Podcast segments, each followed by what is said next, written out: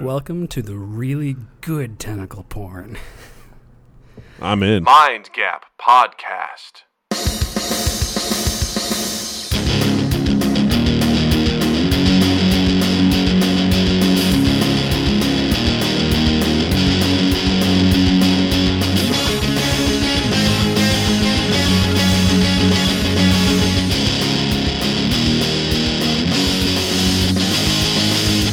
Guys, welcome to Mind Gap. I'm Doug. I'm Justin. and we have a guest this week. oh my. Yay! Yay! Yay! And it's it's it's our uh, super fan. So a lot of you question, you know, oh, you guys don't have a super fan. Oh, you're just Bullshit. making this up. Yeah. Bullshit. We've got proof positive today. Yes. Motherfuckers. Yes. Please welcome Wayne the Brain McLean. Wayne Parham. I heard you say your name, last name. I'm like, I I lost it. I like the fact that you went with something though. yeah, that's I some appreciate Aqua Teen Hunger Force. Anyone out there? I Wayne ripped the it. Brain McLean. Yeah, he was that character was really good at, at bar trivia. It's something. oh, that reminds me. I brought gifts for both of you. Yay! this is the first time we've been presented with gifts. This I is think. on this awesome. show. And I am uh, fairly certain from it's the way you hentai guys. porn. Hey, Yay! how do you know if you love someone if you can't eat their poop? Uh, Exactly. These are facts. These are important questions. These are the real questions. Nice.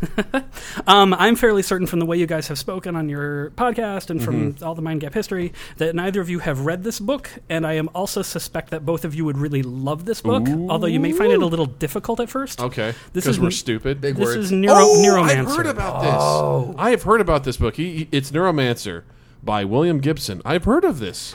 Yes. Neuromancer is um, attributed as being sort of the book that starts the cyberpunk genre. yes. Nice. Yes. You're right. Technically, there's a lot of other short stories and things that were written around the same time, but it's sort of the book that codified it all and put it all together. Yeah. Oh, that's so cool. And it also ties into a topic you guys both are really interested in, which is artificial intelligence. Yes. And it ties into a particular thing that I have a beef with Doug about. Oh, good. well, first, thank you for the present. Sure. Definitely thank you. Now go ahead and sick Well, I was just going to say one of the things that it sort of discusses is it discusses um, AI in terms of artificial intelligence being a tool, or AI in terms of uh, its own Yes. Mm-hmm. separate entity and being, and also its own separate entity and being in terms of something that we might consider a god. okay. Cool. And the book Well, is amazing. Oh, Since you brought up God, Yeah. Wayne, have you accepted Jesus Christ as your Lord and Savior? Because I want to. That's really why you're here. uh, Justin and I love you like crazy, but we just want to bring you into the fold under His. to make sure you know, you're saved under Make his sure eye. you're saved under His wings, Uh. His lovely wings. On the wings of love. Because I believe it says in the good book, let he who has not sinned go first in Settlers of Catan. I think I, have I like that- Doug's I- books. I think I have that quote down I perfectly. don't think I know that one. All right, all right. Well, it's a new, new New Testament. so I the am brand new testament. I am probably what would be affectionately referred to as a militant atheist. However, I Ooh, spend more militant time. atheist. okay. However, I spend more time in churches than anyone I know, pretty much. Okay. Because I'm a classical singer, Oh, there you go. and So, if you are a classical singer, you have some kind of church gig or service gig. You Yep. just do what goes with the territory. has, has to happen. One of the things that you get paid for is to show up in churches and sing lots of pretty music that most of the other people there can't sing as strongly. Yes, it's weird being in churches. or at all. Because I want to talk. I just for real quick. I just want to deviate and say that church music is the hardest and weirdest fucking music to sing ever. It's like the w- from someone who doesn't sing and you know does music as a hobby at Yeah. best like it's weird I, I the thing is I I can I'm not a good singer per se, but I feel like I can get in the ballpark of, of carrying a tune. Yeah. And every I always remember when I was going to church as a kid, going, who can this this key exists in a realm that is not of our world. Like I cannot. It's, you- I'm either, you it's can't either too high or anticipate too what low. the or- melody's gonna be. It's so It's- weird. yeah, I don't Why is know. church music weird, Wayne? Oh, Wayne, God, tell that's us. a complicated question. tell us tell us more about god well, the thing to know. sorry the thing to know about um, service music or, or music that happens in churches is if we're not talking about the hymns specifically and we're talking about the other stuff, the Mm-hmm. Okay. anthems and those sorts of things. I, well, hymns too, actually, but you're talking about the earliest music we have. Gotcha. um, all of the musicians from, you know, uh, I mean, classical music really kind of officially starts somewhere in the 1600s. Arguably, that's Baroque. Um, and then before that, there's still music going on um, in, in Renaissance and, and Romantic. Sorry, Romantic is later. I'm losing my brain. I can't talk. It's totally cool. I believe every word you're saying. I was So, going to call you out on that, but I decided to let it go because Yeah. Um, but the thing is, is where all of the composers mostly start is they start in churches Mm-hmm. and they start as Kapellmeisters and they start as as music unlike directors painters. and composers. Uh, yeah, very similar. Yeah. Um, so Take that, Justin. read a book. Oh. I will. Neuromancer.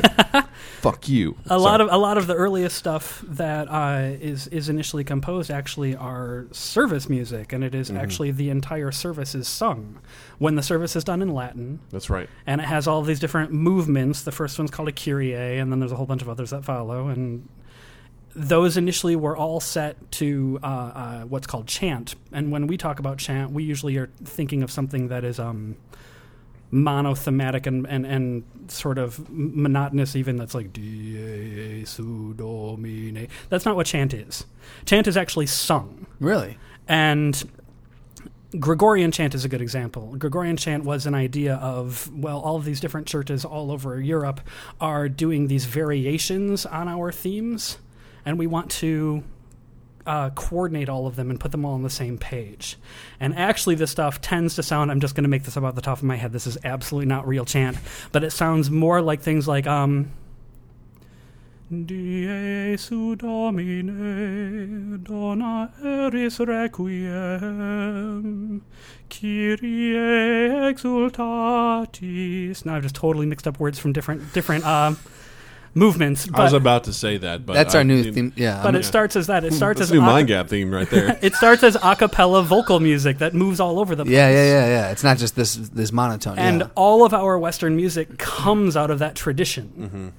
Um, if you grow up singing classical music, most of that stuff actually is really predictable, and it starts to Gotcha. make a lot of sense. Okay. Um, except the chant. The chant is weird. okay, the chant is its own. The really thing. early stuff is weird because we haven't figured out the rules for modern music yet. Mm-hmm. We don't have major and minor. Instead, we have all these things called church modes, and they're Mm-hmm. these unique scales that have entirely different um, voice leading and sort of different uh, phrasing and colors to them. I love turning on church mode when I play video games.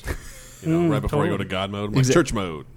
Let's see if this one. I'm going to save I'm everyone gonna, 1st I'm gonna, I'm gonna- no, I'm going to judge everyone before I save them. Does that mean you shoot lightning bolts instead of bullets? Eh, well, something like that. You know, I shoot smite. shoot smite. I'm going to beat these villains to death with Bibles. There we go. Ta-da. So anyway, that's church and why music's hard. Glad I could help. Guys, this th- again. My work here is Learning on mind gap. Here you go. you go. Just, you just learned something. So we we went in, we found our way into a, a mind gap very quickly, but I'll I'll get us back on track. So you were you were talking to Doug about AI, Yes. Okay. Justin, I feel like you're trying to get us to fight. and no, I don't. Well, kind of, but You're like back to this thing where you said that you had a beef with. really, Doug." I just want to get to the point why he why he thinks you're a fundy Christian because that is Let's- why he's here. I want to find out too. Wayne, explain me to me. Okay. So there's a particular argument you make. Okay. And for me, I just love bringing this up as a joke, right? Because it's Please. this tiny little infinitesimal thing that you say one off, and I'm like, damn it, Justin, why is Doug such a Christian? and it's just hilarious to me. First Oh my time God. you said it, I almost lost my shit. Oh my god, this is hilarious. The issue is that you guys have these conversations about artificial intelligence, and you like to bring up this point of you think that AI is something that we will not achieve Yes. because we are imperfect. Okay, I see. I see that connection there. That is a fundamentalist argument. Gotcha. No, that makes sense. I got you. That's it. You're gonna just agree. Yeah, that makes sense. Justin, I am a funny Christian. Wayne just proved that with logic and arguments. That's true. Practical Doug agrees. I mean, it's true. Um, so, from my perspective, just to, to continue out where my Yeah. thinking goes with that, is the first thing I always say is, well, who gets to decide what perfect is? Is perfect an actual le- term with legit meaning? I don't think it is. Good point. I mean, in, yeah, I mean, you can't achieve perfection, so it's pointless, right? It's like that scale, Justin. You were talking to me about in your job when you were sort of like judging people. Right. You had a scale of one to five, but no one was ever going to get a five. Right, where we worked when we do reviews, Sure. we have we have that five that five point scale. And at one point, I was talking with my manager, and he's like, when we had someone a consultant come in and look at it, he goes, "So what is who who gets a five? And they go, "Well, you, no one really ever gets a five. And he's like, "When why the fuck do you have a five? I have made that same argument to my boss. Justin and I work at the same place, by Yeah. the way. so so they're just like, all right, now moving forward, it's going to be a three point scale. It's either you're doing good, you're doing all right, or you're doing bad. Excellent. yeah. So that's a good point. Yeah. So the thing that I actually would argue is I would argue that perfection is something that you can't attain because perfection isn't is literally an undefinable term. Yeah. Like it's it, there's literally no way to define perfection. There's always something you can get closer to or further away from. Um, and then the next point would be then well perfection according to whom or what. There would have to be some sort of external observer to say that you are or are not perfect. And then where it actually rubs me wrong when you make this argument, and I'm like, God damn it, Doug, you're such a bastard. Is you always bring up this point and tying into this idea that we are imperfect. And I'm like, why are you so fucking flawed? What's up with all this like Catholic guilt you're carrying around? That's immediately where my head goes with it. Sure. Well, that's hilarious because I'm like, do I have Catholic guilt? I, I went to am two guilt. years of, of Catholic school. And I'm just like, if you're doing, feel if so you're guilty doing for the, having Catholic we are guilt." wrong and not good enough, then clearly you're carrying something around. not that I'm saying humanity is great, but I just We're don't, doomed. I don't see a definition of We're perfection. doomed. yeah, I'm very much a. I, I- I like to think I'm optimistic about some things, but I'm very much a pessimist when it comes to like the human condition. I'm like, we're fucked. Yeah, we have had a lot of conversations off mic where I'm just Yeah. like, even on mic, where I'm like, Yeah. dude, apocalyptic situation. We're gonna eat each other alive. we're not gonna survive. this is fucking it, man. We're not going to do it. we won't make it. Because I don't believe that anyone's. I believe like we are so uh, tribalistic, and there always has to be that alpha chimp Yeah. sort of thing. And in order to get that, what do they have to do to get there? And then no one wants to give up their power. right. And right. so like that's the sort of stuff where I'm like, yeah, we're fucked up. There's a there's a certain intelligence that we have to have Mm-hmm. in order to like achieve sort of where you're the Yes. good thing, the good stuff to get the good, the really good stuff, like Yeah. the good tentacle porn. There's a Oh, certain intelligence you yeah. have to have, right? Anymore. We'll get back to the good tentacle porn later. That'll be another night with your host Wayne. Um, well, there's a certain knowledge you have to have that I think, in my probably very naive and uneducated opinion, uh, conflicts with our very basic survival instincts. No, I think you're right. 100%. Like, we have this, like, survival stuff that we just, I think it's sort of like we, we exude today when we shouldn't. You know, the bravado Mm-hmm. in a lot of situations. Like, we got to be macho. It's like, no, you really don't. Right. We're all pretty safe. No one has to be like, oh, this guy's going to threaten my, me and my food supply. Right. So I have to, like, show him that I'm more aggressive. It's Look like- out for the wolf. it's like no, Yeah. no, we- Doesn't really happen. We all actually have a pretty comfortable lifestyle, even you know. Well, and the, th- the thing is too, like even when we're not doing it in like like bro culture douchebag shithead kind of Sure. ways, we're still finding ways to to express that you know in our corporate structure, Oh, in our yes. day job, in the people we're around, in our family. Right at the moment, I'm being a tiny little bit of kind of a big guy bully loudmouth. Like that's a thing, right? Sure. And it's like, but in order to actually go and get the good stuff. I like saying it like that. good stuff. Let's say it all together now. Ready? One, two, three. Hmm. The, good, stuff. Yeah, that's We hot. might have just hit a brown note. Yeah, baby. yeah. But in order to get the good stuff, you kind of have to put that on, is what you're saying. Yes? I'm saying I think you have to to get to a point where that can be put away. You can, Okay, Yes. so you can strip that away and you don't need that anymore. and we can start not worrying about the food air thing and start worrying more about the how to create a beautiful world where people love each other kind exactly. of Well, th- and that's what kind of what we talked about a little bit when we talked about universal wage, Right. Like the idea of what truly can you like. If someone wants to sit at home and play video games and that makes them happy and they can get a living wage because of that, like people are not okay with that. They're like, no, no, no, what the fuck are you doing? Like you got to be doing something. You got to earn that. I'm like, why does it have to be that this day and age? You know what I mean? thing. I personally don't think people deserve to be homeless and starving in the streets. Agreed. I, I just don't think people deserve that. Yeah. I think if you are a you know a country that prides itself on being a, a a beautiful land of opportunity, to, Right. to steal the the traditional American cliche pastiche. Oh, you're not stealing it. We, we invented that. So, America. America. America. Um, I, I I think that I lost my train of thought. That's okay. No, but you're talking about people not being not being homeless. Like if Oh, you're right, going to be I- a country I- that touts itself on b- having opportunity and being inclusive and loving, and that like then you just have to set a bottom standard and go. This is where our bottom is, And no one and shall our fall bottom past this. Has to not be fucking disgusting. Yeah. right, and it has to not be just like raping the very basic concepts of human dignity. yeah, no, absolutely, and, and and that's the thing that it's hard to fathom, and I don't know. And I'd love your perspective on this, Wayne, because you know the country was you know founded by Puritans to some degree, or at least settled. The the area was settled by Puritans, and the idea of capitalism, you know, at its core, is pretty destructive. You know, if it's it's good for certain people who can take advantage of it, but the people who don't succeed in it, it's pretty pretty awful. Well, and competition is really important for progress, so there definitely is. has to be a place for it some to some degree. So there's good and bad to it, and I mean, I feel like I've kind of been lied to and been brainwashed, and it's like capitalism, it's the best there is. I'm like, mm, re- mm, it's got some pretty serious flaws to it. I mean, I feel like elements of ca- like that's course. that's I- it- it's Competition. It's, kind of everything in Innovation. moderation. Exactly. Like it doesn't matter what ideology you subscribe to. If you f- fully throw yourself into it, you're going to find flaws. Yeah. There's no perfect ideology, no matter or or, or theory or whatever you're you know talking about. You've got Sure. to take You borrow can't just- elements from everything. you can't ascribe to an ideology as a religion. right. ooh, You just can't. wow, The minute you do that, you're fucked. wow, I like that. dude, I felt I felt something inside me. Ooh. that was incredible. Like that was wow, that was so good. Yeah, I'm with you. I, I feel like there is something.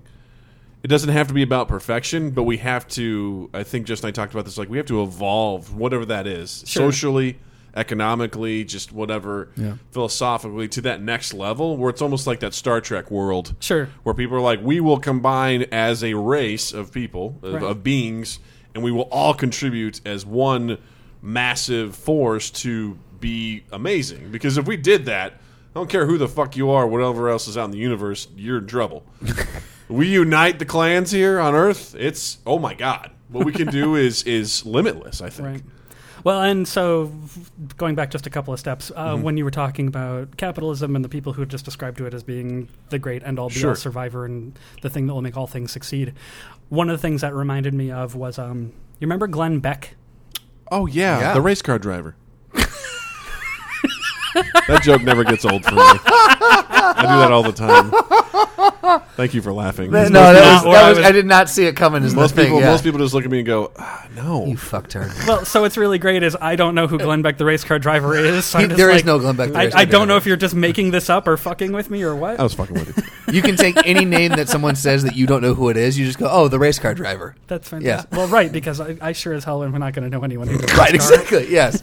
Do you, you know who Glenn Beck is? Though, right? I know. Who Okay, Glenn good. Beck is. Yeah, he, So- he does the New Year's Eve thing. and Exactly, He yeah. died. Yeah. Yeah. He did that like come to America, where my country gone bullshit for a long time, Yeah, Glenn- and and he's not like that anymore, and he's actually even apologized for it, which is really interesting. I thought that was interesting. I wonder if at, uh, Alex Jones is going to do the same thing in a couple of years and be like, Uh, "Yeah, it was all just an act, guys. You know, I was being, you know, I needed to get that sweet, sweet uh, whatever sort of shit he's peddling these Right, days. yeah. the whatever steroids. The thing with Glenn Beck, though, was a few years ago, back when he was in his heyday. I don't remember who was interviewing him. I don't remember. Like, I just, I just happened to see this, and it made me laugh. He was being interviewed by someone who was grilling him a little bit about his background, and they were talking about how he doesn't really have like a serious political background. I don't think he had a degree in political science or anything like that. Yeah.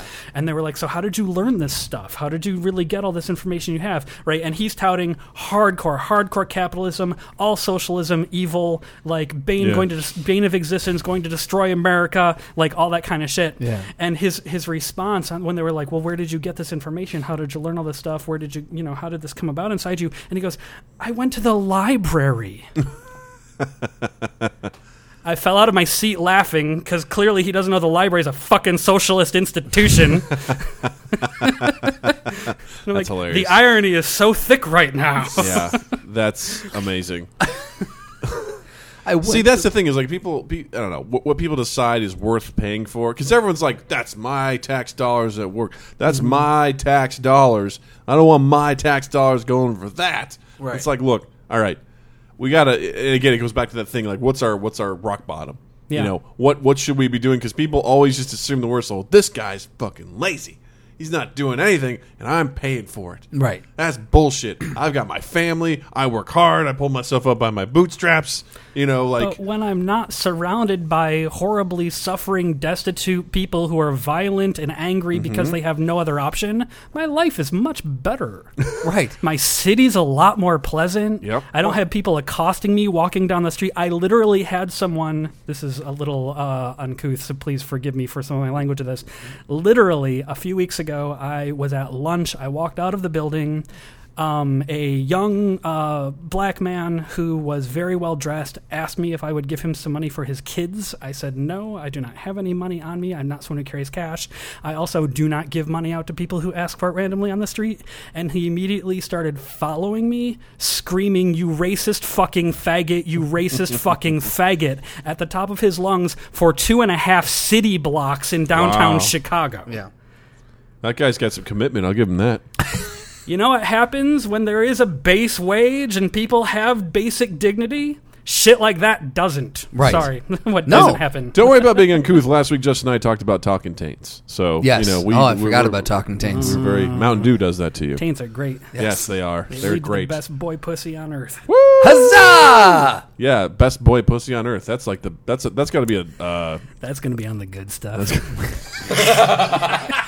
You know what the best boy pussy on earth is? that's got to be like a, a, a Man, drinking a little scotch is going to get me fired with this Nope. podcast. No, well, it's going to get you hired somewhere for something. It's gonna get you hired on the good stuff. Um, on the good stuff. no, but I agree because the thing you want to say to those people who are, you know, my tax dollars, this and this and this, is have you ever, have you ever, you know, randomly bought a friend, you know, lunch? You go, you know, I got this, or or given a gift, or done something to to for someone, and they've gone, wow, thank you, and they genuinely are appreciative of it. Does that not make you? Have you never experienced the feeling of that just making you feel like a good human being for doing something for someone else?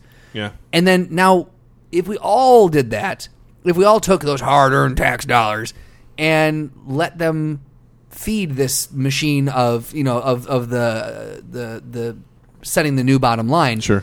Again, to your point, like how how much better would how much better would everyone feel? You know, you're you, Yeah. you feel like you're helping someone else. You're helping a fellow man. You're I helping. think part of it too is people don't see actually where their tax dollars physically go. Right, well, Yeah. if that motherfucker could, the, whoever's raving about that, if he could see where his tax dollars are actually being I allocated, think you'd be more pissed about where how they're actually Yeah. being inefficiently spent. I'll tell you what, your tax dollars, like the people who are standing in line with the food stamps and are like, my Yeah. tax dollars are paying for your filet mignon you're buying or whatever. your tax dollars, high probability, are not paying for that. It's a your, small percentage. Your tax dollars have probably gone elsewhere and it's just a Yeah. drop in a fucking bucket. They're paying for the good tentacle. The porn. good tentacle porn. I had a friend uh, uh, who worked in the CIA, and he used to tell me, he goes, dude, if you saw how your tax dollars are being spent, you'd be fucking pissed right now. he goes, I'm seeing how they're being spent over here. You're not going to like it. You won't like what's what's going on Practical Doug will have an aneurysm. over here. He goes, you will not like this. I was always like, oh, uh, don't tell me more. Yeah. I'm okay. I'm No, fine. you know what, man? I'm good. Well, and I always have issues with that because I'm part of a theater company. I'm part of a highly respected theater company in Chicago. It's a company called Tuda Theater.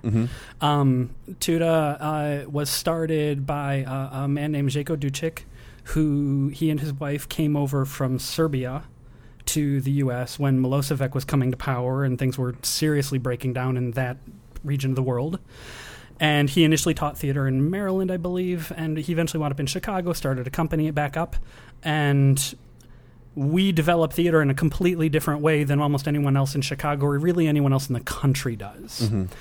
Uh, our stuff is our sorry, our entire mission is basically built on the idea of taking authors that are well known and well celebrated in other parts of the world, but not known in the United States. Interesting.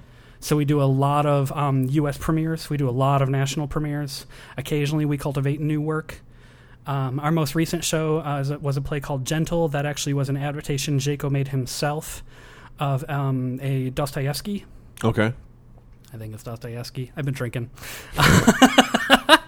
Um, No and one here is going to Pull, question you. pull your shit together, Barney. Justin. Can, can fact we check can we look that. it up on the website real quick? Fact check that, before I, Justin. before I start like selling my company and then lying about the shows we're doing. Do you want me to actually look it up? I'll look it up. Yeah, sure. Yeah, I yeah, got they're you. doing that new one, um, T- Transformers Five, Oh fuck off! the night, You the and fall your- of the night, or you whatever the just hell it's have called. the worst goddamn taste in everything. You know that, Doug. Trust me, I saw the trailer for that before Wonder Woman, and I have not seen any one of those except the first one. I was like, "What the fuck is going on in this franchise? I have no idea what's happening." Optimus Prime is fighting people, like good people. He's like a bad guy now. He's a bad guy because he's got purple In eyes. order for my world to live, yours must Ah, Jesus die. Christ. God damn it! I hate Hollywood so fucking I'm much. under the productions. It's the very last one. It's called Gentle. Oh, That's life in color. Hold on. That's the other top end. one here. Uh, Fast and written Furious directed Nine. By artistic adapted from short story A Gentle Woman by Dotsie Bziewski. Awesome. That's the It was guy. Dostoevsky. Yay! Dope, dope, Sakayeski. So, but the thing that- Frodo Dortieski. Put on your glasses, Justin. I know, right? I'm such an old man. I'm like, what is this Like, put on your glasses. I could also just do this and make it huge on my fucking screen, but I didn't. I'm an idiot. so I've been drinking. Excuse me. the thing that we do that is is Sorry. particular. When I drink, I don't make things big. When Wayne drinks, he can't remember if it's Dostoevsky or if it like Or who you, was it? Who was it, Justin? You or Frodo Dostoevsky. Yes, exactly. yeah. No, you forget elegant Great things. Russian I writer. just don't. I make it big. I can't see. Anyway, go I ahead. took my glasses off. I can't see. So one of the things that we do that's very very different in our whole develop is our whole development process. Is in the United States, typically when a play comes up, it's basically the director's vision. That's what you're getting on stage. You're getting a lot of actors who are doing what the director says. You're getting the director's ideas. It's very heavily focused specifically on the director and their point.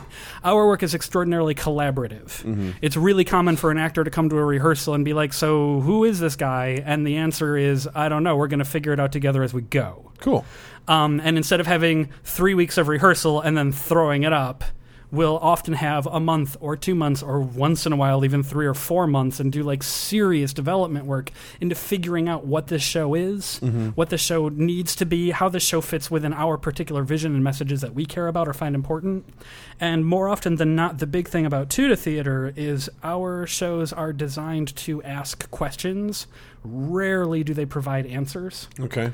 Um, I am one of those people who very firmly believes that questions are really interesting and answers are really boring. That's kind of cool. Whenever it comes into anything about reality, humanity, Mm-hmm. the interconnectedness of living things, what is real, what is, you know, Kind of like the ending of Inception by Christopher Nolan, right? Jesus Christ. Right, because Doug, that's a question: Did the top fall or not? you are just Am a I right? giant bucket of fucking That's failure. you know what that is. You know what that, we don't know if it was real or not, Okay, guys. ho- Is he Uh, in do- Inception? Is he, is he Inception? Is he? I, I, I- wow, I'm almost stopped without a thing to say. it's amazing. you son of a bitch! You son of a bitch! Okay, Hold on, hold on, hold on. I'm gonna take. I'm gonna. I'm gonna. I'm gonna step in. this is about to become the longest mind gap ever because I have to start explaining to you who Philip K. Dick is. Oh, I know who he is. No, you don't. He's the race The race car car driver.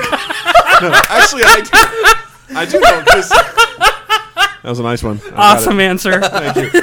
I actually do know who he is. He did um, Electric Sheep uh, are made of these. No, I don't remember. He he, Oh, he wrote a he wrote a didn't he write a book like Electric Sheep Boogaloo? are made of Electric these. Sheep? are- Do androids dream or Yes. disagree? That's what it was like. Do Android? No, it was. Uh, he also did. Uh, called I Do have An- no. I have Do- no. I have no mouth, and I need to scream. No, that is not Philip K. Dick. Damn it! you really tried on I that am- one. Didn't he? That's Harlan Ellison, who sues everyone in Hollywood, and that's why he can't get any work in Hollywood anymore. Gotcha. Philip K. Dick wrote To Androids Dream of Electric Sheep, which became the film Blade Runner. yes, that's what I was thinking of. Um, he also wrote uh, the stories and novels that turned into The Minority Report, Yes. Imposter, Screamers, um, A Scanner Darkly, the Ah, Richard yes, Linklater yes, film. yes. Um, he's done a few others. Paycheck with, with Ben Affleck, Mm. The Adjustment Bureau. Ah, cool. His movie, Wayne, If you work with one, You Total and I. Recall. Yeah. The thing is, is Philip K. Dick's uh, novels make terrible, goddamn, horrible movies. Um, mind you, Blade Runner is my favorite film of all time. So I say that while saying all of Philip K. Dick's movies are crap. You are an enigma. The re- well, the reason why they're crap is because his entire canon of work that I mean, he wrote something like 36 novels before he died. Most of them he wrote in a 10 year period. Mm-hmm. Gotcha. He wrote something like seven or eight novels in one year. Good God. He was doing a lot of speed at the time and ha- having a bit of a mental breakdown. Um, That'll happen. when he saw a pink light shine off a woman's Jesus fish necklace, and he decided that some satellite and/or God had just beamed all of the information about the entire universe directly into his head, and he hallucinated for about a week. Anyway, yeah, sounds like the dude who started Scientology. well, no, he's just a pederast Yeah, same thing, and, right? and, and an asshole. yeah. Philip K. Dick's entire body of work is primarily about questioning what is real, how do you know it's real, and what constitutes an authentic human being. So, what Hmm. Thus in- Blade Runner.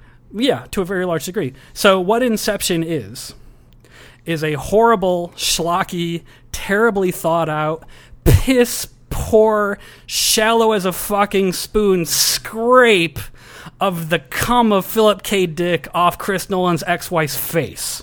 Yeah, but that part in the in the in the, in the hallway when they're when they're fighting, that's pretty cool. You know, Okay, I, I can go with that. with, with Gordon Levitt, that was pretty awesome. I like that. Part I a like I lot. like Levitt. Yeah, he's pretty cool. He's Yeah. hot. Like that, I'd yeah. fuck him. Yeah, right. Who wouldn't? Yeah, You know, I know, totally, I know, I yeah. would. You know, in that in that, in that part, you know, where uh, He can come back up when we have the best boy best pussy. boy, pussy. They're really The good. part where he's like, "Hey, look, it's it's it's it's a paradox," and the, he throws the guy down the stairs. Mm. That's a good part too. Mm. I like that. Wait, and the was that- music, the, wait, mu- the was- music for that is awesome too. Hans Zimmer, the dude. Yeah, Eh, Zimmer's okay. Yeah, I I was like, I was like, I don't know how this is gonna go. like, eh, eh? I, we, I don't He's think we, good. I'm like, I don't think we've talked about Zimmer yet. I, I met him. Did you? Uh, briefly. Um, one of the things that my college uh, was offering at one point in time, I don't know if they still are or not, was people who are composers, and that's what my degree is in. I write a lot of music and I do a lot of scoring for film and theater and other things. Very cool. Um, w- they had a, uh semester program that was basically a month in LA, Oh, cool. like on the CBS studio a lot, uh, sitting down with actually being taught. Where'd you by go to a school, by the composer. way? Sorry to interrupt. Columbia College, Chicago. That's where I went for grad school. yeah. I did it for music business for grad school. Yeah, I remember because you said semester in LA. I'm like, ah, yeah, I remember. There's no way I could afford that. I'm like, I can't do that. Well, the thing that when I went, we were particularly lucky because the guy at that time who headed the program was used to be a VP of music at Disney, Ah, so he knew absolutely everyone who was That's awesome. anyone. So every other day we had a new guest coming in, and we're like, today we're bringing in um, uh, Danny Elfman's orchestrator. oh wow, that's cool. And he's going to talk to us for a couple of hours about orchestration and what it's like to work with Danny. And wow, Danny, who does not have a formal music education but is writing this really interesting stuff, and him trying to figure out how to turn it into something that works orchestra- orchestrationally, and wow, like it was that sort of thing. So it was just an amazing experience. Like that's so cool. I have no idea what it's like now. I know that the guy who was in charge of it has since left. Other people are doing it probably still, right. and the guy who was there when I was there was kind of a douche. yeah, Yeah. Yeah, That can happen. You can. a- That, that's the interesting thing about Columbia College is that it can go easily either way because depending on who you talk to and, and when they were there and what degree they were going for, I've heard both of those stories like very strongly. Like it was awesome or complete and utter douchebags. yeah, that guy, the guy who he he uh he really thought he was awesome, and he sold me hard. Yeah. like when I started the program, like, whoa, this guy is awesome. And then uh, I remember one day he started off class going, "Did you guys know uh, Tupac was my second cousin?" I was like, "What?" And he like googled it right in front of us. Go see, it's true. I'm like, "Okay, so this is where we're going." Okie dokie. am I supposed to care? I was just, it was just like, that was the kind of thing. Uh, did you guys know I was uh, voted Chicagoan of the Year? Did he say that? Oh, yeah. Oh no! I won Chicagoan of the Year, and I was Oh, like, no. that's a thing? Like, I didn't, I didn't know that. Did you know I I have a drawing on my mother's refrigerator? Just putting it out there. I ju- like, So, and, and- if, it's- and, and again, like, initially, you're like, oh, this is pretty cool, and like, you learn about, and then it's like, those little things pop up, and you're like, wow, you are really up your own ass on all this. just so horribly desperate for attention Right? and acceptance. yeah, and I was just like, he's like, I'm going to just blow these kids' Yeah, minds. that I'm you like, were- ah. Guess nah." what, kids? You work hard. One day you can be sitting where I'm sitting. He's like, in uh, a ton of debt and very depressed. I also remember Please love me. he uh, he knows Gary Sinise. So Well, who doesn't? So when, Jesus Christ, we're in fucking Chicago. when, when Gary, when, yeah, when, when Gary Sinise was on what was it, CSI New York, Yeah. Uh-huh. or whatever. Like apparently he had this guy on there like for a quick scene as like an extra, and he goes, "Here, I'll show you guys the scene." He like pulled it up. No, It god was damn it! Just him like on the piano going like, "Hey," like nodding towards Gary Sinise. I was like, "Oh Jesus!" If we're just going to do like random name dropping bullshit, let me just point out now that my brother is actually a Broadway lighting designer for theater. ta da, in your face. I can Google it. Do you want to see it, guys? Yeah, uh, I was Like- I was published. Do, you- do you want do in, you want uh, to see the John Malkovich play that my brother designed the lighting for? There you go. Right. I was published in uh, Nintendo Power awesome. when I Boom. was like eight or nine years old. Boom. was it a letter to Mario? Pinball Quest over 800,000 points or 800 Wow. million, whatever it was. I was uh, astronomical. I found a bug in the game. You found a I glitch can in the never, re- I Matrix. can never re- replicate. My ball got stuck right, right by the bumper, and it wouldn't get out. It was just going. And I was like, "Well, I guess I'm going to get a high score Let here." it run until I was like, I "Okay." just sits there and watches it. I was in there. I was like looking around at my brother and my mom. I'm like, ah, I, I don't know. My brother's like, just let it go. And before I knew it, it was like, Sure. eight, it was like eight million points. I was like, mom, take a picture, put it in Nintendo Power. Sure enough, it landed in there. So there's two things I love about this story. One, this is why I love your brother because Yeah. he's like, "Fuck it, let it run." this is how you win. I'm like, what? I mean, I tried to like shake it or whatever, Right. but it wouldn't actually move. I'm like, all right. Doug actually had the Nintendo console. going, is this shake it? All of a sudden, it's like, Is this tilt, gonna tilt tilt. and the second thing I love about that is that it was at a time when Photoshop wasn't prevalent in, Yeah. in homes, and Right. they received that picture and went, "Cool, let's publish it." Now Absolutely. That was you would have to required. like check it and verify, and Right. yeah, You have to do it live on Twitch. Exactly, Some yeah. shit like that. People would have to watch you do They'd it. have to go back into the back end and check the database and say, Sure. okay, did did we record this score? And Yeah. yeah, You Mm-hmm. that's have so to- cool. They're just like, cool, kid, nice job. Yeah, I just remember that was so funny because it'd be like people who beat like Legend of Zelda or something. It's like, oh, who fucking cares? Everyone beat Legend of Zel- Legend of Zelda, but it's like, yeah, here are all the people that completed it this You get month. It's like, you fuck get eight million points on Pinball Wizard. Pinball Quest, Justin. Whatever. Jesus, Ruck, you know what? Read my publication. How about that? Do you have it? Because I It's would. laminated somewhere. I'm sure your in my mother laminated it, she yes. did. She laminated it. I was like, ah, Chris cool. Cochran, if you could make a copy of that and send it to me, I'd appreciate Be it. great. She probably would. Yeah. I never owned a console. Yeah, I was a computer kid. I eventually turned computer kid, so I find that- Hardcore computer kid. Yeah, I definitely. The last console I had was PS2, and then I was like the analog sticks. I'm like, I'm done. I'm terrible. I'm not good at it. And then I went full computer. What was your, what was your computer stuff like? Fond memories of computer games growing up. We want to talk about games. We talk about the computers that I have fond memories of. We can talk about both. so, um, my favorite computer of all time is a computer called the Amiga. Ah, nice. If you Are you have familiar? heard of this, no, He's a race car driver, right? it's the female version of Amigo. I just love how genuinely we're like, ah, like you really got it. and, We like, you talked have no about this on the fucking previous idea what you're episode of talking Mind about, Gap. do you? no, we didn't. yes, we did. We talked about this No. where you we only talked about the good stuff. You will. Doug wants. Doug wants to. He, this is the improv. This is when improv goes im- wrong. Like this isn't just improv. I did this way before improv. right. When Doug's just like, I want people to feel like I know what they're talking about, so I'm going to say I want yes, to agree so emphatically hard. that yes. I'm like, cool, nice, and then you're gonna do a follow up. Like, do you know what that is? No. no. But I used to have a, a computer called the Tandy Sensation. So he said like the Amigo. I'm like, yeah, that sounds like the kind of computers that they had back in that time. It was like we're going to call it one word. It's not going to be the Dell XPS 1200, you know, or whatever. It's Well, I mean, they had models after it, but they were still Sure. just like the Amiga 500, the Amiga 2000, the Amiga Sure. 1200. Um, it was a very different machine because it completely revolutionized the way computer graphics and sound hardware works, oh cool. and it actually led to the entire concept of multimedia, which then became like having video and having that sort of thing inside an actual computer. Sure. Um, it's kind of hard to explain without you know being able to show it to someone, but for the time it was absolutely revolutionary. It just Mm-hmm. blew the shit out of anything around it. Nintendo was the big console at the time, the NES. Sure. Um, the machines were made from about 1985 to like 1992, I think, or something like that. They were actually made by Commodore, who made Mm-hmm. Oh, the okay. Commodore 64. Sure. This was their next line. It was actually a company that they bought, and they were mismanaged horribly and run by a complete dickhead who knew nothing about technology and only understood money. Only time that ever happened. And the company completely fell apart. It was very, very sad because it actually could have been poised to completely destroy both Macs and PCs. Wow. Interesting. Really? And it wouldn't have taken over probably in the business world by any step of the imagination, but it was very well poised to completely destroy Mac in terms of graphic applications, sound applications, any of those sorts of interfaces. Wow. All of that stuff was just so powerful inside the system at the time. It was also the only co- the only personal computer at the time that was truly multitasking. Really? Yeah. Like Macs, they claimed they had multitasking, but they were faking it. Never heard that about a Mac. They're always just spot on. They never fake anything. Well, the very first Macs had to be recalled because when you ejected the floppy disk, the read write head would get caught in the little s- metal slide trap on the disk. So if you pulled the disk out, you would rip the heads out of your drive. So they're not always perfect. I heard that was fake news. When you would eject the floppy disk, it would blow up. Did you hear about that? Catch fire. It was like a, it was like a match. You just light it, and it was it was gone. Pretty much. Just disposable computer. All right, eject. Great. Throw this one out. Let's go to the next one. I'm too tired. We'll get another one out tomorrow and hook it up. Eject. You only put this in if you really want to use it. Right. Are you sure you want to play this game?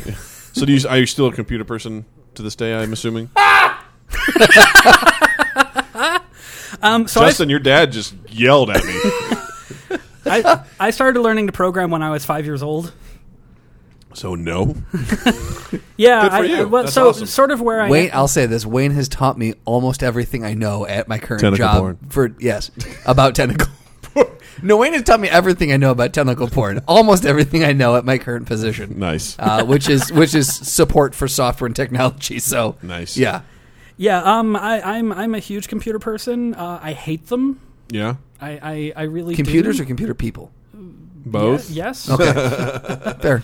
Uh, uh, I, I am someone who I, I live on a computer. I, I live on my own computer at home. Like I'm pretty much never not on it. It's very very Mm-hmm. rare.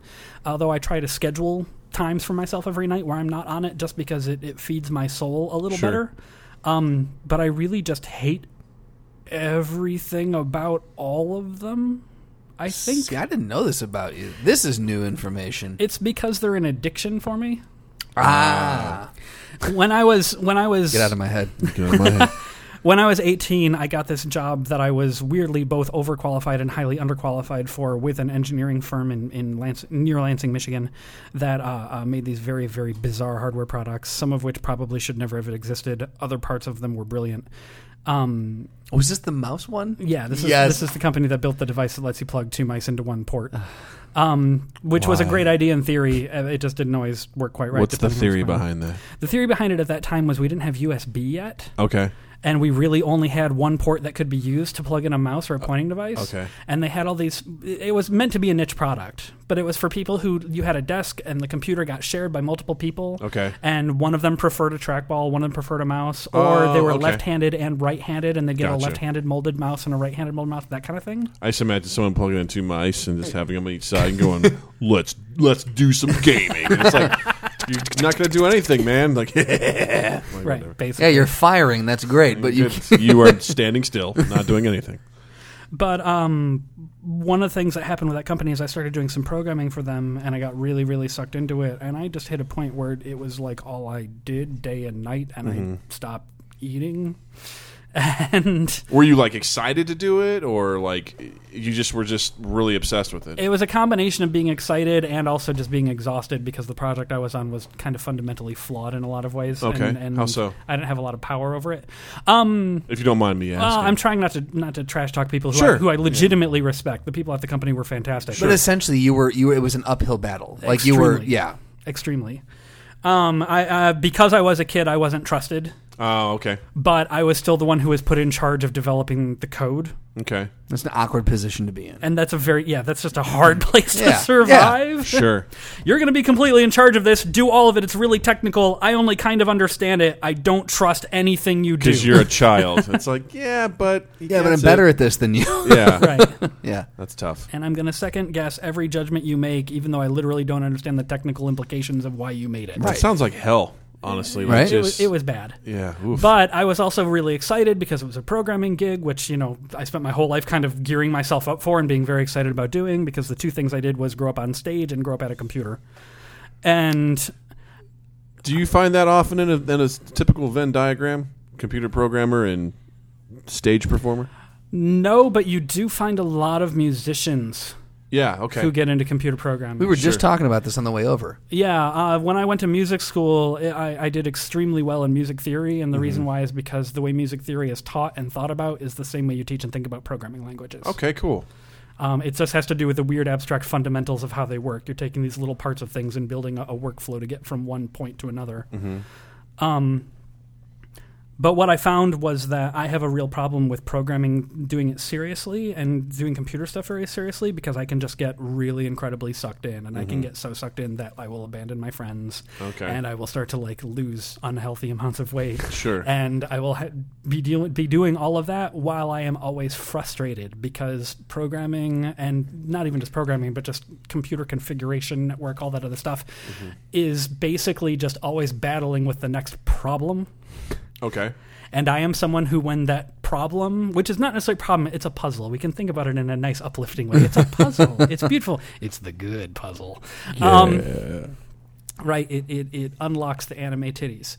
Uh, the problem with it is uh, the problem with it though is I, I am someone who, when that is, is dangled in front of me, I can't sleep anymore. Okay. It's just all I do, and it's Oh. Sure. all I worry about, and I Google, and I think, and I work, and I Google, and I think, and I work, and I will destroy myself because of it. Wow. There are plenty of times where at at work at our nine to five where where Wayne will come over and I'll be like on a call or something and I'll put on mute. I'm like, "What's up?" And he's just like, "I just need to get away from my desk. Can I just hang out here?" And I'm like, "Yeah, absolutely." Until and he'll just hang out while I'm on the phone, just in my cube, just because he, he he's been I can't stare at my computer. he spent like the last four or five hours just like typing out code and he's just like, "Look, I can't I'm right done now. for I got now." I got to step away." Yeah, I bet. Well, and what's also happening in that time is my subconscious is still trying to process and work on the thing. Right, So right. often, half the time, Justin and I'll be kind of mid sentence and go, "Oh shit, I know how to do that now," and then I walk away. Yep. and I was just like, "Up, Wayne had his epiphany." I, ha- I have like my house moment where he suddenly realizes the, the, the thing that is the problem with Yeah. the, the sick and dying patient. That's exactly Except it. for me, it's just a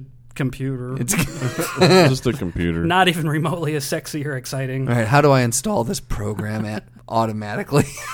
How, co- how come my work doesn't look like it's just full of people who are actors and have perfect bodies and lives? are you a, are you a were you a house fan? yeah, you- absolutely. I were really- you, I love Doug? that show. I never really watched it. Really? No. It's, I mean, so I watched Scrubs. Way more realistic. that's your doctor show. Sorry, yeah. doctor show. You can only have one. It's ER. It's House. Right. It's Oh, Grey's I loved Anatomy. ER. Or Did you Scrubs. really? I loved ER. I loved ER. Well, so I loved ER right up until what's his face got his arm chopped off by the helicopter. I'm George like, Clooney. okay, you know what? The show is just trying too fucking hard. George Clooney is he a race car driver? Mm, yeah. Yeah, Pretty good one. It's like the thing about all of those shows, and I'm actually the same way with House. Like, I love the premise, I love how Yeah. it builds, I love how it builds. Then we get like five seasons in, and clearly we don't know what to do next. Right. Besides either fundamentally change the relationship and potentially jump jump the shark, or just take what we've been building forever and put it at such a magnanimous, huge level that the show is automatically going to jump the shark and just be ridiculous. Right. Yeah. And I have that problem with a lot of shows. So so okay, so my fundamental theory on life is that pretty much everything fucking sucks. and I feel that way about most media in the world, especially in this country. When we talk about film, television, music, art, w- whatever, what have you, doesn't matter. It all kind of sucks. I'm just going through the list real quick that Wayne sent me, and one of the things was why everything sucks. So Yeah. Yeah. There we go. And when we go into TV, my my issue with everything sucking is that it's very very clear more often than not that producers are running the show based on money Yeah. and it, it tends to be very clear when a show has hit a point where oh we just didn't think far enough ahead on this and we don't know how to take you along for the ride anymore Right. Yeah. that was why i stopped watching lost by the third season Well, good for Thank you. That's where I pinpoint. fuck that That's show. where I pinpoint. I w- I've watched it twice all the way through, and the first time I watched it, I'm like, mm, where'd this kind of go off the rails? It's the third season. the minute you start introducing characters who were survivors on the plane that we have Yep. never seen before Yes. you don't know what the fuck to do and you're just making shit up and stuffing it down my face you are shitting in my mouth Yes. and calling it a sunday and expecting me to like it Right. Yeah, fuck you Yes. yeah. It's it. it Season four, episode three.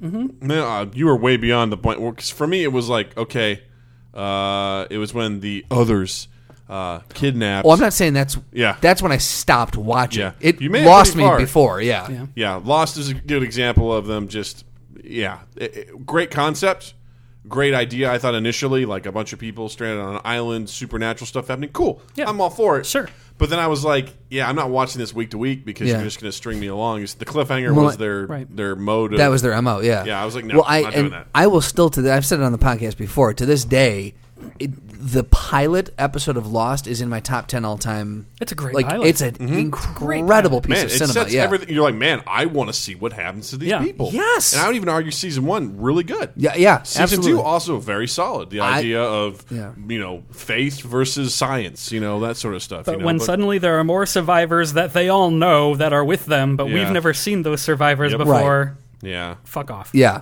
yeah, and then you start going, hey, we're gonna do time travel. Hey, look, the But none of island. it's gonna matter. The island's a boat. You can steer it. toot toot. You know, like yeah, it's it gets pretty outrageous. No, I'm with you. Like, I feel like I'm actually that way about the first season of Heroes, too. yes. I love the first season of Heroes, but the first Yes. season of Heroes does not have 24 episodes worth of material. Oh. no. It's got about 12 episodes worth of if material. Heroes was a Netflix show, it would have soared. Yeah. Because it, they would have done it like 10 to 13 episodes and then it would have gone cool. We're going to take a year or two off Mm-hmm. and we're going to we're going to rebuild. Well, it's interesting about that too because what made it successful was I think originally they were kind of going to do an anthology Mm-hmm. of like you have those first season characters and then they were going to switch to different characters. Oh, interesting. But then they were like, everyone loves these characters. We got to keep going. It with was the them." money thing. So then they made the decision. Well, okay, we're going to keep going with these characters. And then it just got dumb like immediately. Season Yeah. two, you're like, Jesus Christ, what Yeah. happened? And then that was one of the things where I'm like, wow, I really regret going all through all four seasons of this. I did not I definitely did not make it all the way through Ugh. season 2. Finished it. I finished it, and brr, it was not worth it. Yeah. I rewatched season one a little bit later. I'm like, this doesn't hold up quite as well Yeah. as it used to. I will say that there are still some shows that go through that slump period. Sometimes they come out of it really well. Sometimes they don't. Usually, when they don't, they're shows that I wind up abandoning a couple of seasons in. Yeah. But there are a few that, especially if they pull out of it well, that I still wind up really liking if they can build an emotional attachment to the characters for me for the first couple of seasons. And some of that has to do with me, you know, needing to be in the right place in my life. Sure. I need to be the right age. I need to be whatever. So, like, a really good example of a show that starts a- as one thing, continues doing that one thing really well for a couple of seasons, then goes through some just hellish crap, and then comes out again, still being kind of really fun, back to sort of where it started, is Buffy. Oh, Ah, okay, that's yeah. one thing I, I have not seen Buffy, but I hear everyone I- speaks very highly of it. I love Buffy to death, including the three seasons that are like chewing on glass. and the reason why I love those three seasons is because you're still following characters that you have already built this huge rapport inside of me with. And because of that, even though the situations are just retarded and the the villains, especially the guy with the floppy disk in his chest, is just the stupidest thing I've ever heard of in my entire goddamn life. Hopefully he's not an apple. checks out. Yeah, because otherwise you rip that out, it's over. He's gonna light on fire. Yeah. That's all. Oh, that's right. If he were a Mac, he'd have been easy to defeat. Yeah. Interesting. Just check out the floppy disk. we should write Joss Whedon. um, but the thing is, is I, I was still so in love with the drama of the characters, and because it stayed focused on that mostly, it was easy to look past the, Yeah. the ridiculousness of the other garbage that was going on. Yeah. And you know, Buffy actually, I mean, Buffy is a show that certain episodes will make me flat out cry watching. Yeah. And Yeah. I, because I just get very attached. I've heard like people who who like it, like it's a it's a, the, it hit the cult status because everyone. I I had uh, I dated a girl for a while who was so flipping into that show, and I never got into it myself, but because of her like insane fandom, I always kind of was like, I feel like I should give this an honest shot, and I still might because I, I I hear everyone obviously Joss Whedon, you know, lulled me in with the Avengers, but uh, I, I everyone just raves about the show, so I feel like it's something I need to I need to from a pop culture standpoint that I need to give a shot. as long as you walk in recognizing that most of the cheesy stuff is supposed to be there, It's self aware, yeah, and then it's fine. Yeah. it's really easy to, to to get through. Yeah. initially it was really hard for me to watch because I grew up heavily enmeshed in goth industrial culture, Mm-hmm. and half the goths thought Buffy was the most amazing thing on earth, and then I hated it because all the vampires were just ridiculously stupid looking, and it was offending my sense of being a goth rock star. And I just I couldn't handle that at the time. I was I was a very judgmental teenager. It was part of my asshole period. No, Wayne, you don't seem very judgmental of me at all. I- I'm not anymore. Okay, yeah, I, that's what I was gonna say. Don't I don't hear that at all. Now, now We're I'm all much, good. I'm much warmer. I want to I want to interject real quick because we're we're coming up on uh, on time here. But before we go into uh, the last thing that we do here, which you all know what's coming up, I want to talk about one thing. I'm terrified you're going to say someone that I don't know who they are in the last thing. Go No, no, ahead. don't don't worry. I've I've I've taken you into consideration for the last thing. Excellent. Got you. Uh, I got I you. love all I this got vagueness. you, boo. Um, so no, I want to bring up one one point that I want to absolutely cover, and it's briefly. I don't want to get too dive dive too into it, but we can. I would be remiss if we brought Wayne on and we did not bring up the Dark Knight. So Oh, Jesus here's the Christ. thing. I'm going to set some ground rules for this because this could be the throwdown. It's Doug versus Wayne in the Dark Knight. I But don't, I don't think I'd win. I, well, hold on. I, you have might. to, I this- have to watch the movie to do the that. thing is, because yeah, Wayne just on the way over, he's just like, "Hey, look, if we're going to talk about the Dark Knight, know that I've not watched it in a while." And I said, "I'll preface it to Doug this way: You just finished Iron Fist. Think about how long it'll be till you watch it again." Never. There you go. So, so take that into consideration. But I want, I just want Wayne to give his over his broad points, and I want you to talk about why you like it, and I just want to hear both sides. of Yeah, it. I- not an argument, but just Sure. a, No, no, just just sure. an an- a, I want to hear point counterpoint. This is a safe space, and Yeah. I will fucking cut you. So let's hear it, man. I'm just kidding. well, no, I- seriously, let it go. I would really love to have a future mind gap that isn't a safe space when I can watch the film and bring my itemized list in my notepad. I would love because that. I think that'd Right? be hilarious. I would love that. I love that shit. Like, Like, just because I, deserve that. After what I did to the OA, I deserve that. But this one goes out to Drew Dole. If you think I was bad on the OA, wait till I do Iron Fist. I will fucking just murder that show. All right, we will save yourself. Save yourself. Okay, so in a nutshell, my biggest issues with the film are, are a few things. Okay. One- one of them is that I feel like Christopher Nolan does not treat his actors well in terms of their screen time. I do not find Heath Ledger in the film particularly scary. I do think there are a number of scenes where Heath Ledger was building something really amazing. Mm-hmm. And if he had been given five seconds of more screen time where he was just given room to act, he would have been fucking terrifying. Okay. And I think that would have been m- way more interesting. Okay. That's my first thing. Sure. My next thing is I feel like the film does not do as successful of a job as even the first film of trying to walk the line of deciding whether this is a realism Batman or a comic book Batman. What are you talking about? Tim Burton's Batman? No. oh, you're not talking what I about mean. Batman Begins. You said the first Batman. I'm like, you're talking about Tim Burton. No, no, no. that, no we're, I- we're gonna stop this right Chris Nolan's first Batman. now. Gotcha. Okay. I, f- I feel like that. I, I don't necessarily know whether or not I feel the first one is great at that or bad at that. I don't really have much of an opinion because, Okay. as far as I'm concerned, that movie is just a non-entity. Yeah, it Um, exists, but it's okay. Yeah. Uh, this, but the second film, I feel like it actually does not do a very good job of walking that line, and I Okay. suspect that part of that has to do with certain levels of ratings or some sort of what we think audiences will accept. I feel like like money got in the way somehow. Like when you talk about realism, like what what are do you have any specific? I know you said you haven't seen it in a while, but like wh- what are you referring to specifically with that? part of it was just the case of one scene is ludicrous and another scene is extraordinarily realistic. I don't have Okay. a specific example. Well, I can tell you one I know. Sure. What is when he he saves Rachel and she's falling out of the building and he just leaps and grabs her and s- floats down and lands on the cab. When that they part has when they always bothered when me. they fall like forty stories and Yeah. he doesn't die, none, neither of them die. Like lands, he's like, she's like, let's not do that again. He's like, okay. Right. It's like, wait, what? You just left the Joker up there with all those people. Like, what are you doing?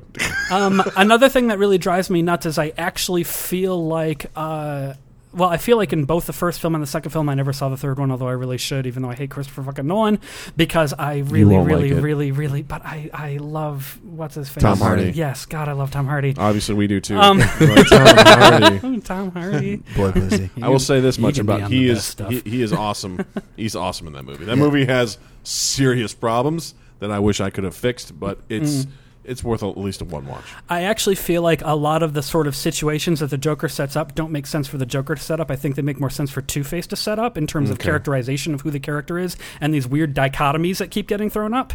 And I understand to some degree that that could actually work as sort of a preface to the creation of Two Face, but the actual creation of Two Face and the whole conversation that sort of turns him bad is just fucking stupid. And oh my god, it's horribly written. It's ridiculously dumb. It's three sentences, and suddenly you're a bad guy after being the shining beacon of Gotham. and I just can't fucking get over it. I do agree with you that with there. It seems like there's something there that could have been great for his turn. The tur- you talking about the turn? Yeah, You're talking 'cause about I in the agree- hospital specifically? I agree because like he is definitely like I can see why he's upset, why he doesn't like Batman, why he doesn't like you Mm-hmm. know uh, Commissioner Gordon, things like that. But the one thing that turns him is the Joker shows up and he's like, "I'm an agent of chaos." And he just You know, went, "Oh, that and makes let sense." me tell you something about chaos. It's fair. It's like, wait, that's all it is. That for him to be like, "You're right," and I'm gonna go flip this coin around and shoot people. It's like, eh. Well, and it's like the the elements to build the character in that cross Yeah. d- are kind of there in the movie, but Mm-hmm. the movie does not develop them in any meaningful way. It doesn't spend time with the character actually developing the character. Mm-hmm. So we get this very kind of one-dimensional guy who's just held up as the amazing wonderful white boy and then suddenly he's the evil burned victim. well, I guess he wants justice for what happens. So I guess he's trying to track down all those people that wronged him. It's I- still it kinda- it's just so It is. one-dimensional It's the way weak. done. it is weak. bugs the I was shit like, out of it me. makes sense. I mean, I can I can justify myself into it. Yeah. with what you're saying, Like, like, with like he's he's you pissed bringing off and it he up- basically wants to get he wants revenge. yeah, you you bring it up. I'm like, ah, I guess so. But, but before you brought that up, I never really thought much about it. But Yeah. I yeah. feel like if they had made if they had made this a four part series, the the Batman Begins, Dark Knight One, Dark Knight Two, and then uh, Dark Knight Rises. I feel like they, they would have given they would have had more time because I I think there's so much in if you're going to pack two characters into it, the Two Face and the Joker. I feel like you need more time to to breathe and let that. Well, and let I'm- that Well, open I'm up. sorry that Heath Ledger died, Justin. Well, so we I'm- couldn't give you the Dark Knight Part Two. This is actually the same You could have argument shot it in sequence, Doug. This is actually the same argument I'm making about Heath Ledger though. He's not given enough screen time. oh, that is your argument. in his scenes he's just not he's not given room to act Right. not really he's really interesting and he's got a lot of cool stuff going on but he is given no breathing room in his screen time and if he were it would be a much stronger performance it'd be a much more interesting movie and i firmly believe the reason why this got cut the way it did is because christopher nolan is a suck-ass who doesn't understand fucking dialogue or pacing Yeah, and really can't comprehend character development worth a shit yeah. But that top does it fall or does it stand? now up? let's talk uh, We don't about now let's talk about fucknuts who plays Batman. God, I hate that guy. What's know- his name? know. uh, Ben Affleck. No, the other Christopher. Oh, uh, uh, uh, yeah. Christian Bale. Christian Yes, thank you, Christian Bale. George Clooney. The only- race car That's the driver. one. Yeah. Race car driver, right? The only movie Christian Bale was ever good in was Empire of the Sun when he was twelve, and he was amazing in that movie. Mm, I, I Everything would after that argue has he's been good. shit. In, he's really good in Newsies. Also, he's really good in Newsies. And I never saw Newsies. oh, I try. Wayne, I try you to are missing out. I, I try to avoid musicals as much as possible, Which is ironic. considering I star in them sometimes. Yeah. I do too, Um, but the only one I like is Newsies. Starring Christian Bale. So right, so my, my primary issues with Christian Bale are that I find him extraordinarily flat. I do not think he's a particularly dynamic actor in any particular way. I just don't. None of his stuff resonates with me. And the thing that really drives me crazy more than anything else is there are two particular things that he does, and he does them in almost any character that is supposed to be somewhat dark Okay. or somewhat interesting in an intriguing sort of way. And they drive me fucking nuts because he just recycles them in every goddamn movie he's in. One of them is there will always be a shot of his fingers on a table. His hand is resting on a table, and he one at a time wraps each fingertip against the table. I'm doing it now. No one can see that, of course, except They for can Doug hear and it, Justin. though. It drives me nuts that he does that, and that's the shot to show that he's interesting. The other thing he does that drives me crazy is there will always be a shot where he closes his eyes, moves his vision of focus to the other side of the room, and then opens his eyes, and he will do it slowly. You will see this in every goddamn Christian Bale film, and it's fucking annoying. I'm gonna look for and it it's now. just a Hmm. bullshit attempt at making him look interesting in an intriguing, deep, dark, mystical kind of way. And fuck that piece of shit douchebag. I hate him. All right, so I'm gonna step in here. Not that I'm particularly uh, passionate about this. Counterpoint. So they they flip a semi truck in there, and they did that for real. This is why you are That's- one of my best friends. that's re- I mean, they really flipped that truck, man. Practical effects. You know what I mean? Practical love. Doug loves practical effects. Pretty cool. Hey, Mad Max is one of the best Right? films made in the past Hell several yeah, years. that was fucking awesome. Practical movie was effects, incredible. Yeah, But on a serious note, honest counterpoint. seriously, they on- flipped that. uh, I fucking know they truck, flipped the and that fucking was truck, awesome. Doug. I That know it really was cool. so cool, buddy. So cool, so awesome.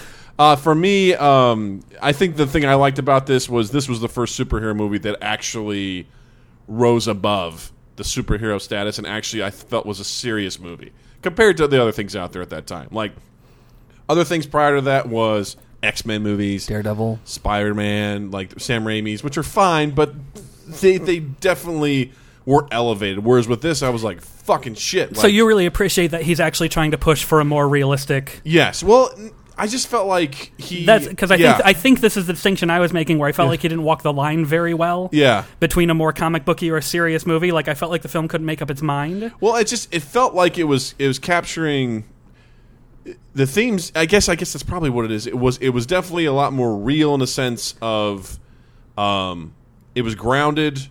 People always say it's gritty. I don't really think it's gritty. I mean, it, I feel like in comparison to what came before it, I would say yes, Sure. but not not in and of itself. Um, I love the idea. I love the portrayal of the Joker. I definitely would have Yeah. loved more of him. I think that's kind of what I liked. I was like, ooh, he left me wanting more. But I agree. Like I, I'm coming with Justin too, man. If there would have been like a Dark Knight Part Two, because I felt like with Heath Ledger passing away, what Nolan had planned, what wasn't able to come to fruition. I think the Joker was supposed to be in the third movie, but with him passing away, that's Well, not how it, wor- it worked out. And one of the things that I like about the Joker in that film is that he raises lots of questions. Like I said, I like questions. I think answers are boring, Yes. right? Like the shit about like why he has the scars on his cheeks. Like I love that that's not explained. I don't think it should be. I think it's Yeah. a disservice and insulting to actually explain it. Of course, He's a much more interesting character leaving the question open. Yeah. But I do feel like almost every one of his scenes would have just been more effective if there'd just been five more seconds of screen time on it. Sure.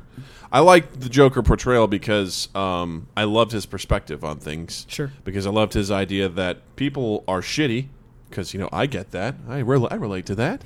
Um, people are shitty, and he can manipulate people because he knows what their true instincts are. They're going to turn on each other because they're greedy. You know, I love the the thing, he, the interrogation scene with he and Batman, where he's just like, you know, they're only going to tolerate you as long as they need you, and as soon as they don't need you, they're going to throw you away. Watch, I'll show you. I'm going to make him look. I'm going to make you look like a terrible person, and they're going to fucking want to get rid of you. And that's what happens until the very end, obviously with the boat scene, which was also very interesting.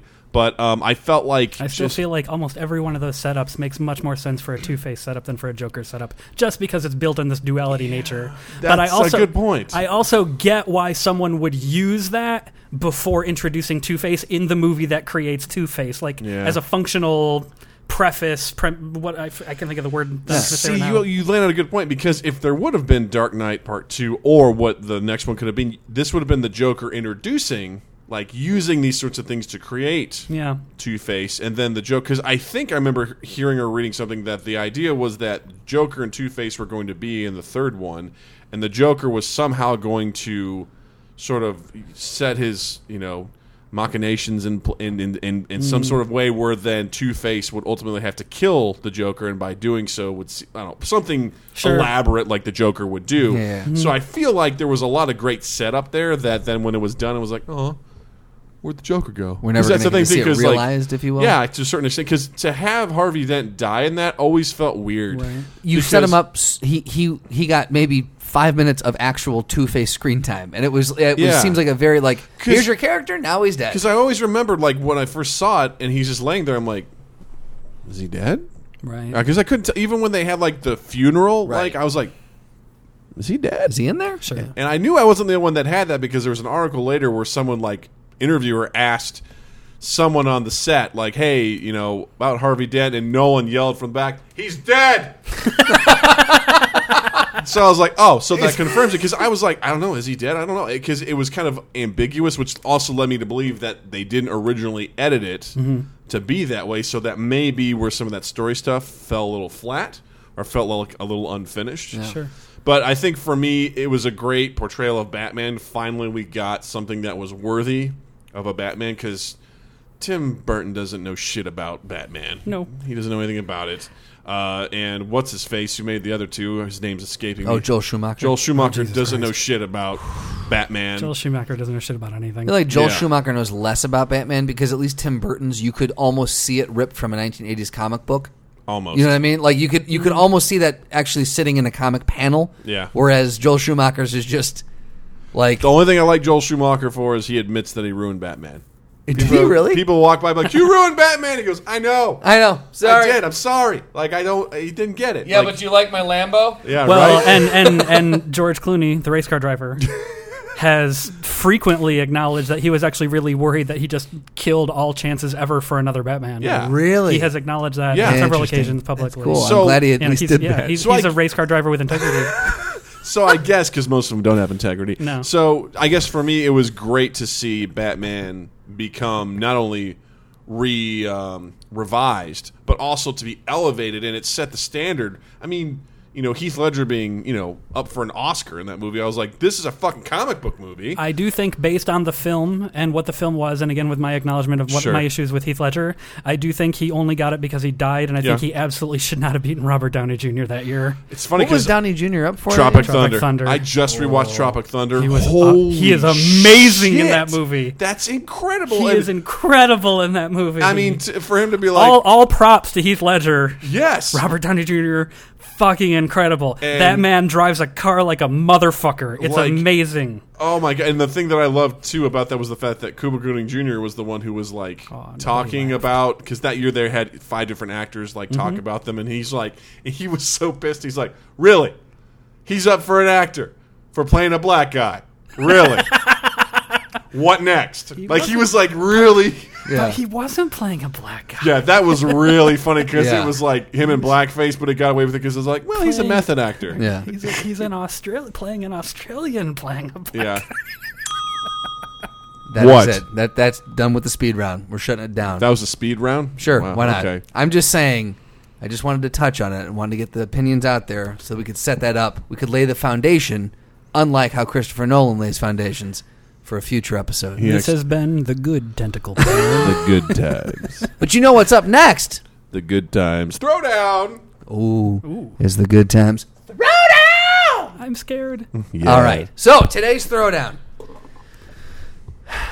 So I had I had an idea for the throwdown today, and I felt like half of the throwdown you both would get, and the other half of the throwdown you wouldn't get. Wayne and Doug, you would probably walk out. Well, now I want to know what this is. So what I'm going to do is I'll tell you what the initial throwdown was, Okay. and then I'm going to we're going to do a I'm going to give you one person, and you guys get to decide who they're up against. Okay. okay? So the initial throwdown was going to be Iron Fist. Okay. because I know you're very sour about this. Yeah. And Wayne, you have no idea. No idea. Versus the One Punch Man. One Punch Man. Oh, and story. Right? One Punch Man is amazing. I know. I see. I know you have a. You hold that dear to your Oh, heart. so- God, he's- One Punch Man amazing. would destroy Iron Fist. well, hold on, because One they're Punch Man destroys everyone. they're Yeah. both punchy. So hold on. no, no, no, no, no. He just does his consecutive normal punch, and Time that's out. it. It's game over. exactly. He's pun- They're both punchy. So, but again, so I knew One Punch Man was very near and dear. So I wanted to give you give you that because you could speak on it. But I don't know a lot of anime stuff, so I wanted to give you guys from anime. Who do you think would be a good throwdown against One Punch Man? Uh, is, can we put God in there? I mean, Yes, actually. So, okay, I have one. okay. Because I know he's depressed about the fact that he never has had an actual good fight, and he's he'll never actually face someone who is a worthy opponent. He Nagu- kind of did, but still beat him. Nagumo, Mm-hmm. in his monster form from Orotsuki Doji, which is Is this the past you? best tentacle porn. We've we've brought it full circle. is this is that past you? I don't know who that is. Okay, I'll take your Doug's word for into it. anime, but it- he has he, he has I'm, a cap. I, I'm probably like you'd be like, oh, you like all that. I, I if it's good and everyone tells me it's good, I'll watch it. But I'm like not someone who's gonna go dig too deep. 'cause What I've about been the burned. Titans from that other show that you like? Attack on Titan? Yeah, because they're One Punch big. Man. One Punch Man, I can totally Shit. beat the shit out of Easy. him. He would just destroy them. Yeah. Nagumo. So I picked a character I- that's don't- too I difficult. I have to make a quick point on Orotsuki Doji. It is the film that started tentacle porn anime. Okay. As far as I know, that is my understanding. I might be mistaken. I'm pretty sure I'm right. Um, and uh, it, it came from a manga, and the first one is legitimately, in my opinion, like legitimately really good. I think the story is actually very interesting. Most of the dialogue is well written, most of it. The character concepts and the monsters in it are really interesting. There just happens to be a giant demon with many prehensile penises that's many stories tall that shoot hot pink molten death all over Tokyo that explodes whenever it hits things. Well, I feel like that would be a good person to go up against One Punch Man. I think I think he has a chance. And the truth is, is it isn't really that he has a chance. It's that his uh, daughter, who's still in his mother's womb, who is currently inside his head. That's a complicated pr- Daughter process. who's still in his Hmm. mother. Hmm. His unborn daughter, just recently conceived, is inside his mother's womb. His mother's? The daughter, sorry, Okay. the daughter's womb, All right. mother's womb, his girlfriend's womb. Yeah.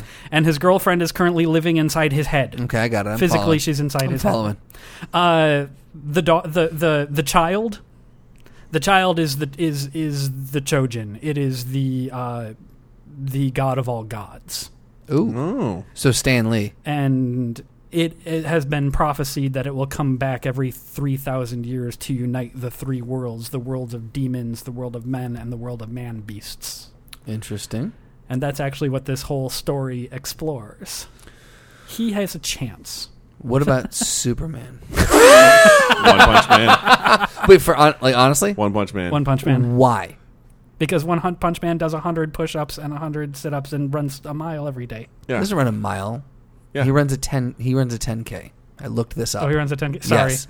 He runs I six. haven't, wa- I haven't watched it since it first came out in Japan. It's been a No, while. sorry. He runs ten miles, which is a six k. That's Oh. what he does. So, oh, so it's just 10, 10, and 10. Yes. Sure. Okay. Yeah. Or 100. Uh, yeah, whatever. yeah, derivatives of ten. Right, Yeah. That, that's what he does Yeah. oh. every day. Yeah. Superman uh, doesn't have that workout meth- no. ethic. Superman only. workout. He's a lazy No. bitch. Yeah, he just ne- he just he soaks in the Earth's radiation, so he basically takes steroids. So that's why he's good as Yeah, he is. Right. Fuck that guy. He's basically Hollywood trash. I don't- one Punch Man's the only thing that's non-kryptonite that would beat his ass. Yep. What about Hands the down Hulk? with one punch. One Punch Man. what about the Hulk? Like really angry. One Punch Oh, Man. One Punch Man. Like his taxes were screwed up, and like he's not getting a refund. He actually owes money. Mm, one Punch One Man. Punch Man. yeah. You guys are really like on board with One Punch Man. I feel like I Uh, fucked this. you pod- watch the show and tell me what what can't stop him. Yeah. So The thing that's great about One Love. Punch Man as a, as a con well, the thing that's great as a contrast of One Punch Man to someone like Superman, right? Another completely indefeatable Yeah. superhero is One Punch Man is horribly depressed and bored. yeah.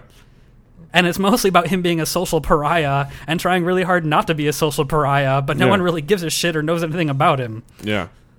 Okay, so there's really no good person to put up against him. So he's like That's depressed. why I was- he's that's like why I was like, depressed God? Superman. yeah, God.